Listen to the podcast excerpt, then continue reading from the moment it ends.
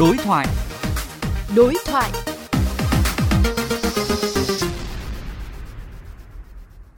Thưa quý vị, trước tình trạng thiếu hụt trầm trọng nguồn nhân lực đăng kiểm, mới đây Bộ Giao thông Vận tải đã đề nghị Bộ Nội vụ cho Cục Đăng kiểm được ký hợp đồng lao động ở vị trí việc làm tại các đơn vị trực thuộc Cục để kịp thời bổ sung nhân sự, đặc biệt là đăng kiểm viên.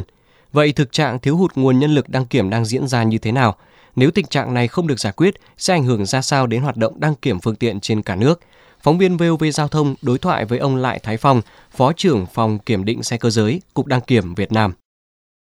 Xin ông cho biết hiện tại nguồn nhân lực về đăng kiểm đang gặp những khó khăn như thế nào? Cụ thể là ở cơ quan quản lý của Cục Đăng kiểm và ở địa phương ra sao? Tại thời điểm hiện tại, tình hình nhân lực của Cục Đăng kiểm đang gặp rất nhiều khó khăn. Cụ thể thì hiện tại số trung tâm đăng kiểm trực thuộc Cục Đăng kiểm Việt Nam ấy, đang có 20 trung tâm đăng kiểm tương đương với khoảng 53 dây chuyền kiểm định.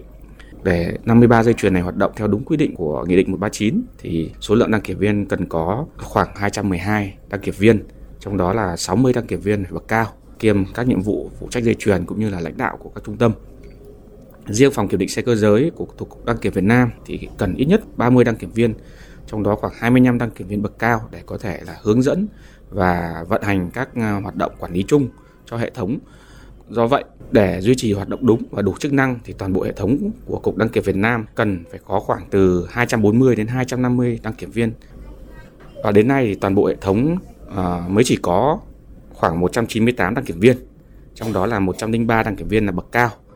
Tuy nhiên, theo thống kê của Cục Đăng kiểm Việt Nam thì đang thiếu hụt khoảng 110 đăng kiểm viên, tương đương với 44% nguồn nhân lực.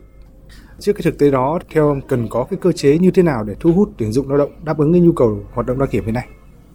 Với uh, vị trí là đăng kiểm viên xe cơ giới thì bắt buộc là phải tốt nghiệp các trường đại học kỹ thuật hoặc là liên thông cao đẳng nhưng mà cũng sẽ phải mất từ 4 đến 5 năm đào tạo chuyên sâu về mặt kỹ thuật và từ 1 đến 2 năm đào tạo về tập huấn nghiệp vụ đăng kiểm viên xe cơ giới.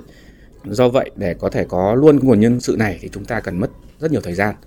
Ngoài ra thì ờ, đối với một số những cái trung tâm đăng kiểm mà trực thuộc cơ quan của nhà nước, ví dụ như sở giao thông vận tải hoặc là cục đăng kiểm Việt Nam, thì cái quy trình tuyển dụng nó cũng phải ràng buộc theo quy định của nhà nước và cũng rất mất thời gian để chúng tôi có thể tìm được người và cũng như là hoàn thiện các thủ tục quy trình bổ nhiệm. Ngoài cái việc thiếu hụt về số lượng đăng kiểm viên thì thiếu hụt về số lượng đăng kiểm viên bậc cao nó còn nghiêm trọng hơn rất là nhiều. Vì nếu không có đăng kiểm bậc cao thì các trung tâm sẽ không thể hoạt động được. Với thực trạng như vậy thì nếu không được tháo gỡ thì điều này sẽ ảnh hưởng như thế nào đến hoạt động đăng kiểm?